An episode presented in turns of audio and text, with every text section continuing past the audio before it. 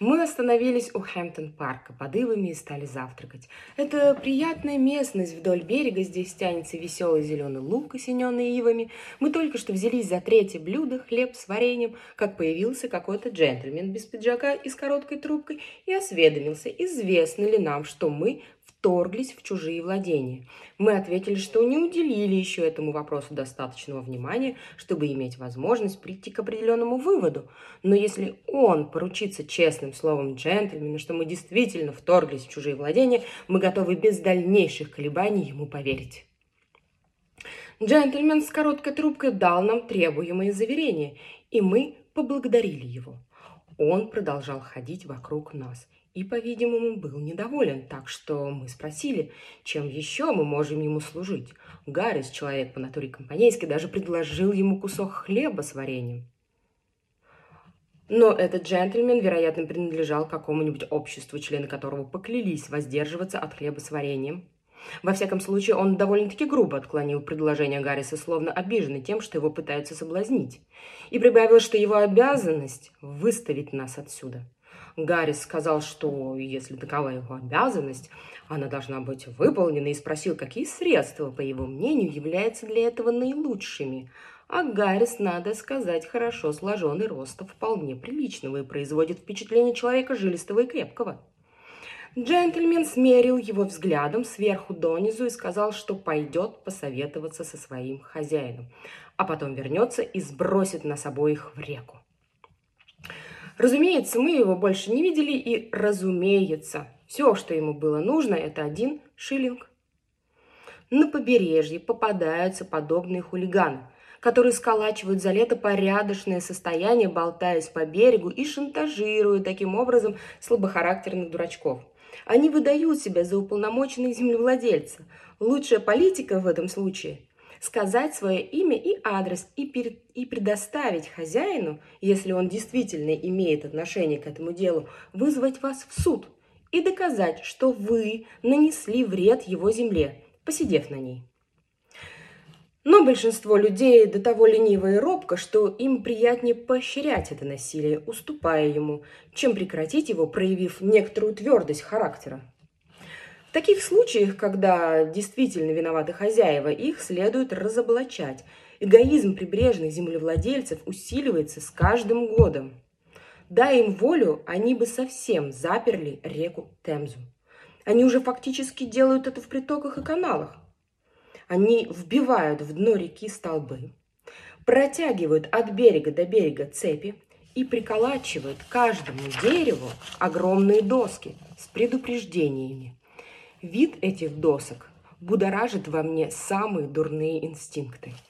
Мне хочется сорвать их и до тех пор барабанить ими по голове человека, который их повесил, пока он не умрет.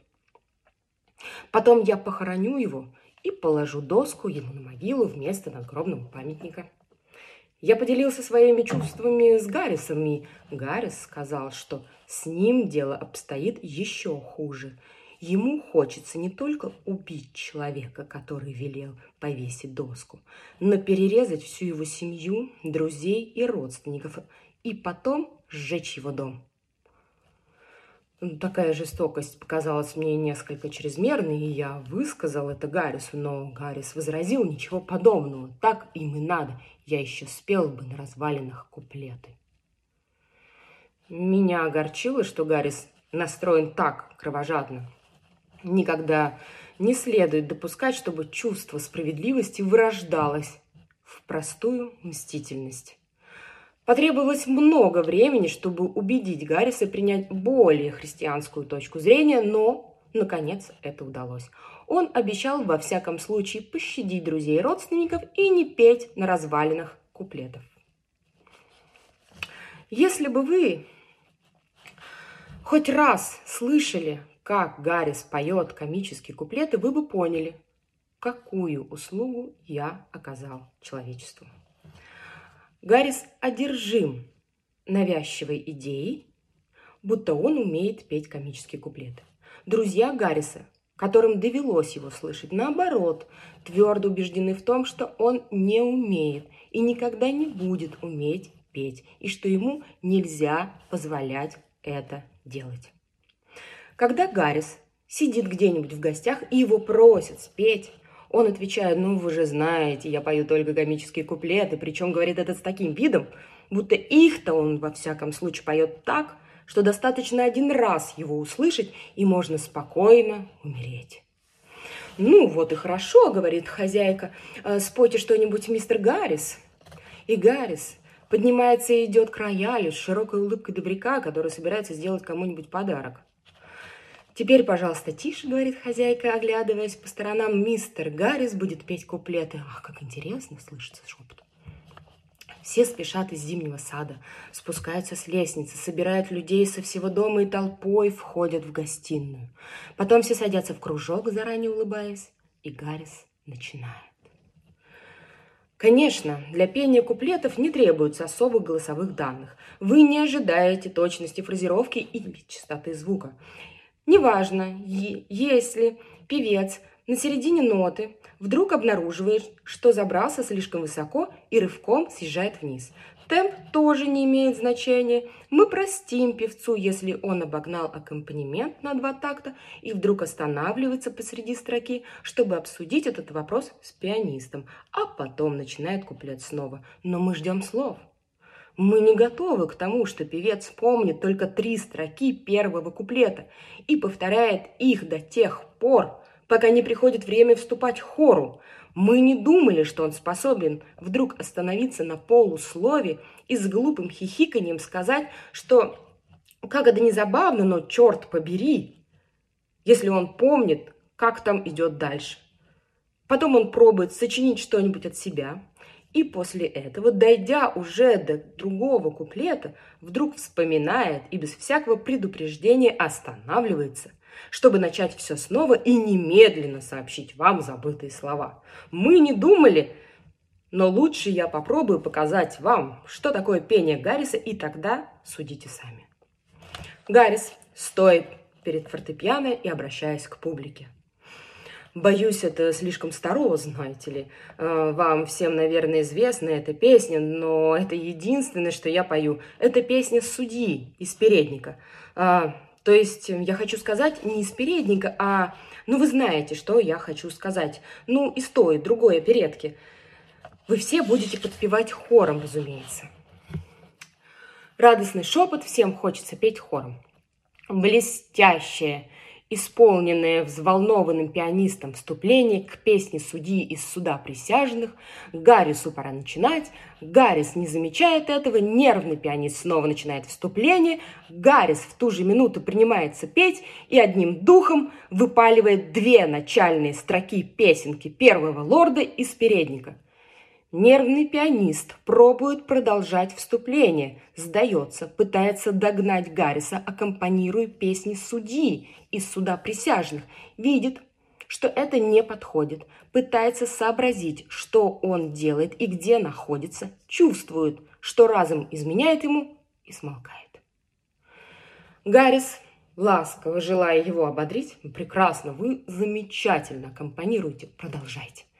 Нервный пианист – Боюсь, что где-то произошла ошибка. Что вы поете? Гаррис быстро, как что, песни судьи? Из суда присяжных, разве вы не знаете ее?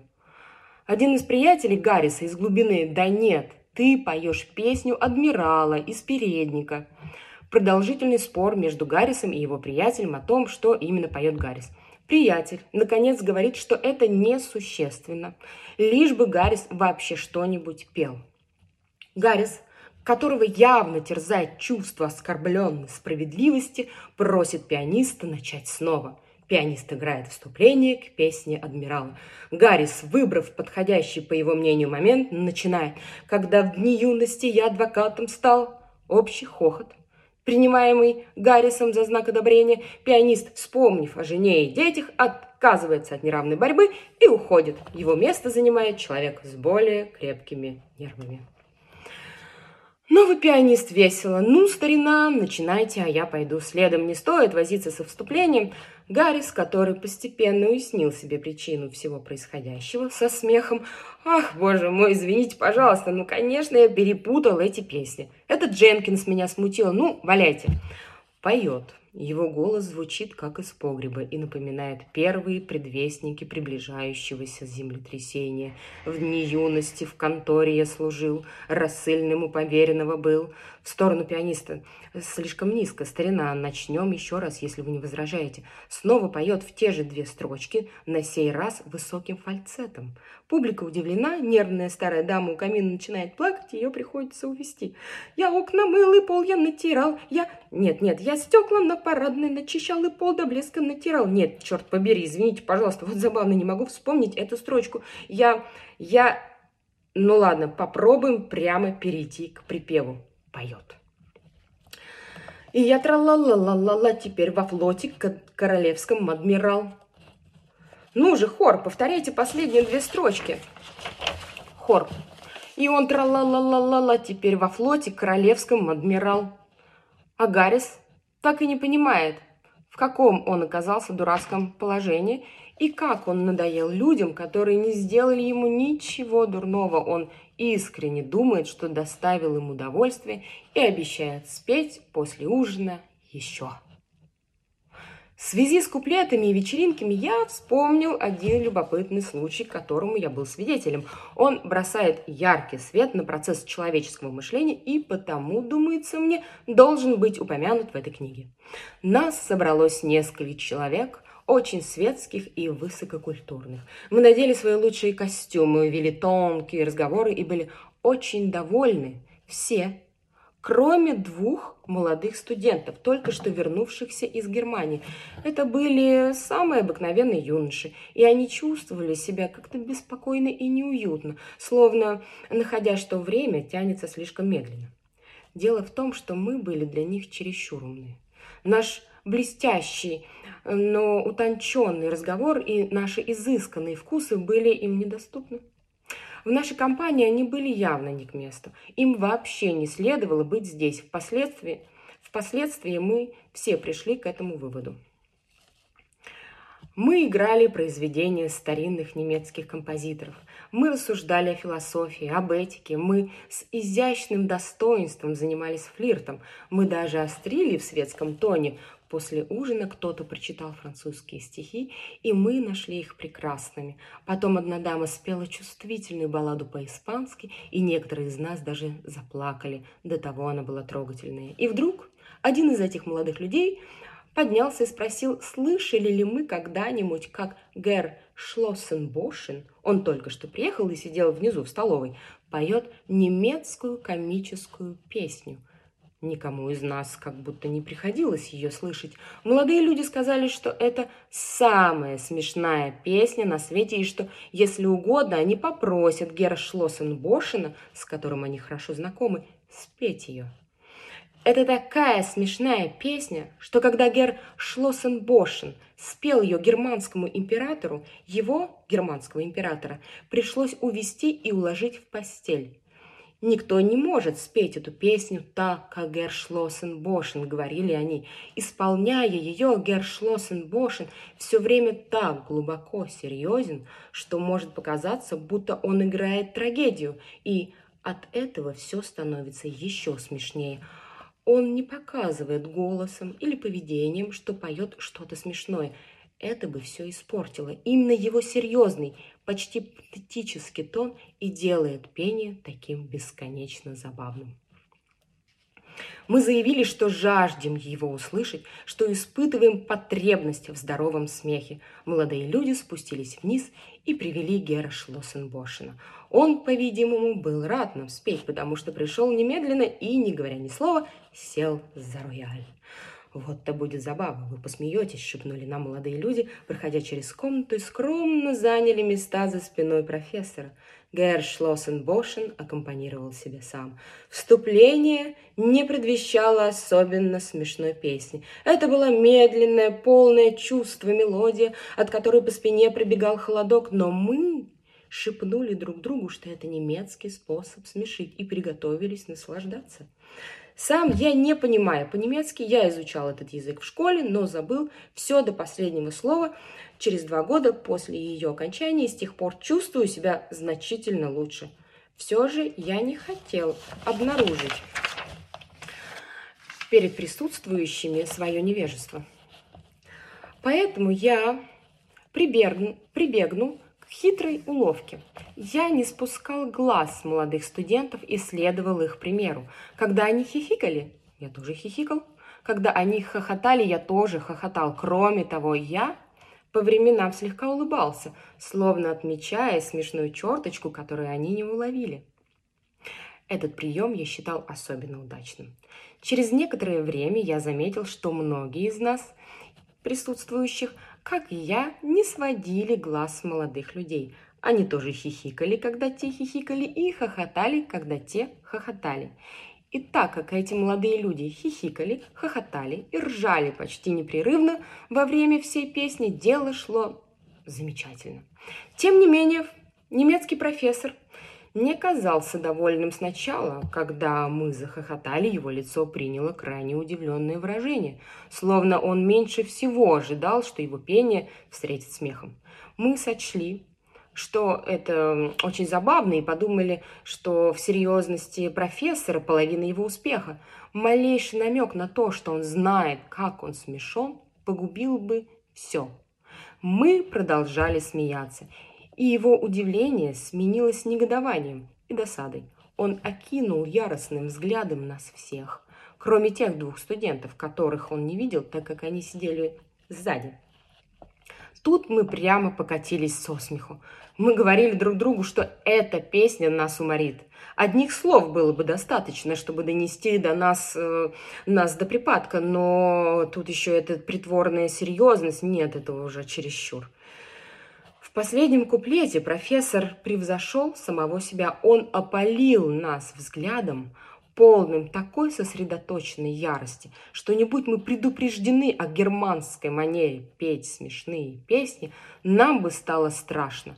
В его странной мелодии зазвучал такой вопль страдания, что мы бы заплакали, если бы не знали, что песня смешная. Когда профессор кончил, все прямо визжали от смеха. Мы говорили, что в жизни не слышали ничего смешнее этой песни. Нам казалось очень странным, что, несмотря на подобные песни, в публике существует мнение, будто немцы лишены чувства юмора. Мы спросили профессора, почему он не переведет эту песню на английский язык, чтобы все могли понимать слова и узнали бы, что такое настоящая комическая песня. Тут Гэр Шлоссенбошен встал и разразился. Он ругал нас по-немецки. Мне кажется, это исключительно подходящий язык для такой цели. Приплясывал, потрясал кулаками и обзывал нас всеми скверными английскими словами, какие знал. Он говорил, что его еще никогда в жизни так не оскорбляли. Оказалось, что эта песня вовсе не комическая. В ней говорилось про одну молодую девушку, которая жила в горах Гарца и пожертвовала жизнью, чтобы спасти душу своего возлюбленного. Он умер и встретил в воздухе ее дух, а потом в последнем куплете он изменил ее духу и удрал с другим духом. Я не совсем уверен в подробностях, но знаю, что это было что-то очень печальное. Герш Лоссен Бошен сказал, что ему пришлось однажды петь эту песню в присутствии германского императора. И он, германский император, рыдал, как дитя. Он, Гербошин, заявил, что эта песня вообще считается одной из самых трагических и чувствительных в немецкой музыкальной литературе. Мы были в тяжелом, очень тяжелом положении. Отвечать, казалось, было нечего. Мы поискали глазами двух молодых людей, которые нас так подвели, но они незаметным образом скрылись, едва только песня была окончена. Таков был конец этого вечера. Я никогда не видел, чтобы гости расходились так тихо, без всякой суеты. Мы даже не попрощались друг с другом. Мы спускались вниз поодиночке, стараясь ступать бесшумно и придерживаясь неосвещенной стороны. Мы шепотом просили лакея подать нам пальто, сами открывали двери, выскальзывали и поскорее сворачивали за угол, избегая смотреть друг на друга. С тех пор я уже никогда не проявлял особого интереса к немецким песням. В половине четвертого мы подошли к шлюзу Санбери. Река здесь полна очарования. И отводной канал удивительно красив, но не пробуйте подняться по нему на веслах. Однажды я попробовал это сделать. Я сидел на веслах и спросил приятелей, которые правили рулем, можно ли подняться вверх по течению. Они ответили, да, разумеется, если я очень постараюсь. Когда они это сказали, мы были как раз под пешеходным мостиком, переброшенным между двумя дамбами. Я собрался с силами, налег на весла и начал грести. Я греб великолепно. У меня скоро выработался непрерывный ритмический мах. Я действовал руками, ногами, спиной. Я греб быстро и красиво. Работал в блестящем стиле. Приятели говорили, что смотреть на меня – чистое удовольствие. Когда прошло пять минут, я решил, что мы должно быть уже близко от запруды. Я поднял глаза мы стояли под мостом, на том же самом месте, с которого я начал. А мои два идиота хохотали так, что рисковали заболеть. Я, оказывается, лез из кожи, чтобы удержать лодку на одном месте, под мостом. Пусть теперь другие пробуют ходить на веслах под водным каналом против сильного течения. Мы поднялись вверх до Уолтона. Это одно из сравнительно больших местечек на побережье, как и во всех прибрежных городах, только крошечный уголок Уолтона спускается к реке, так что с лодки может показаться, что это деревушка, стоящая, состоящая из какого, какого-нибудь десятка домиков.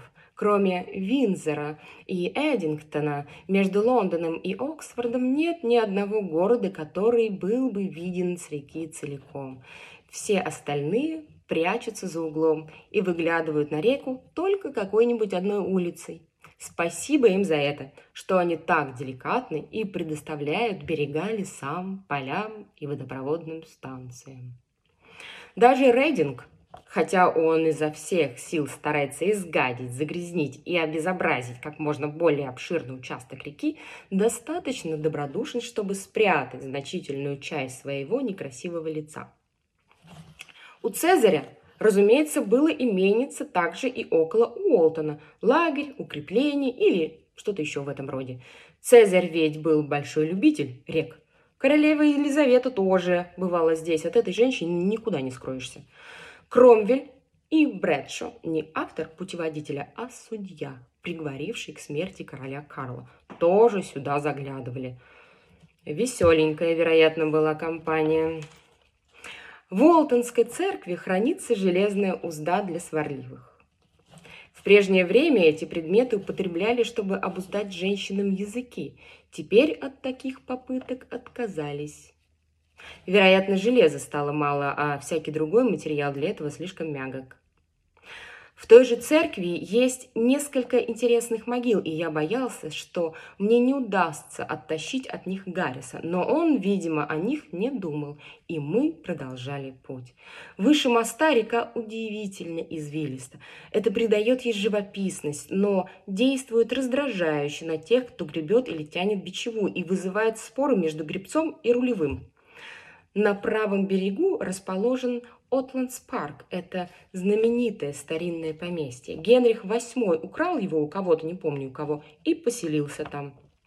В парке есть грот, который можно осматривать за плату. Он считается очень интересным, но я лично не нахожу в нем ничего особенного. Покойная герцогиня Йоркская, которая жила в этом поместье, очень любила собак и держала их несметное количество.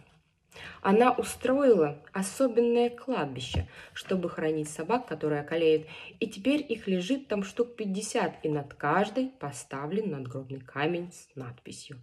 Ну что же, сказать по правде, они заслуживают этого в такой же мере, как любой заурядный христианин. У Коруэй Стейкся, первой излучины после Уолтонского моста, произошла битва между Цезарем и Кассивиоланом. Кассивиолан, ожидая прихода Цезаря, понатыкал в реку столбов и, наверное, прибил к ним доски с надписями. Но Цезарь все же перешел на другой берег. Цезаря нельзя было отогнать от этой реки. Вот кто бы нам теперь пригодился чтобы воевать с приречными землевладельцами. Хеллифорд и Шепертон – красивые местечки в той части, где они подходят к реке, но в них нет ничего примечательного. На Шепертонском кладбище есть, правда, могила, на которой воздвигнут камень со стихами, и я опасался, как бы Гаррис не пожелал выйти и побродить вокруг нее. Я увидел, с какой тоской он смотрит на пристань, когда мы подъезжали, и ловким движением сбросил его кепку в воду. Хлопоты, связанные с ее выуживанием, и гнев на мою неловкость заставили Гарриса позабыть о своих любимых могилах. Близ Уэйбриджа река Уэй. Симпатичная речонка, по которой можно проплыть в небольшой лодке до самого Гилфорда. Я давно собираюсь исследовать ее, но так и не собрался. Берн и Безингтонский канал сливаются и вместе впадают в Темзу. Шлюз находится как раз напротив городка, и первое, что мы заметили, когда он стал виден, была фуфайка Джорджа у одного из ворот шлюза. Ближайшее исследование выяснило, что она облекла тело своего обладателя. Монморенси поднял дикий лай, я завопил, Гаррис заорал, Джордж крикнул нам в ответ, сторож шлюза выбежал с драгой в руках. Уверенный, что кто-нибудь упал в воду и был явно раздосадован, убедившись в своей ошибке. Джордж держал в руках какой-то странный пакет, завернутый в клеенку. Он был круглый и плоский на конце, и из него торчала длинная прямая ручка. «Ну что это такое?» – спросил Гаррис. «Сковородка?» «Нет», – ответил Джордж, поглядывая на нас с каким-то опасным блеском в глазах. «В этом году это очень модно. Все берут их с собой на реку. Это банджа». «Вот не знал, что ты играешь на банджо!» – вскричали мы с Гаррисом в один голос. «Я и не играю», – ответил Джордж. «Но это, говорят, очень легко. Кроме того, у меня есть самоучитель».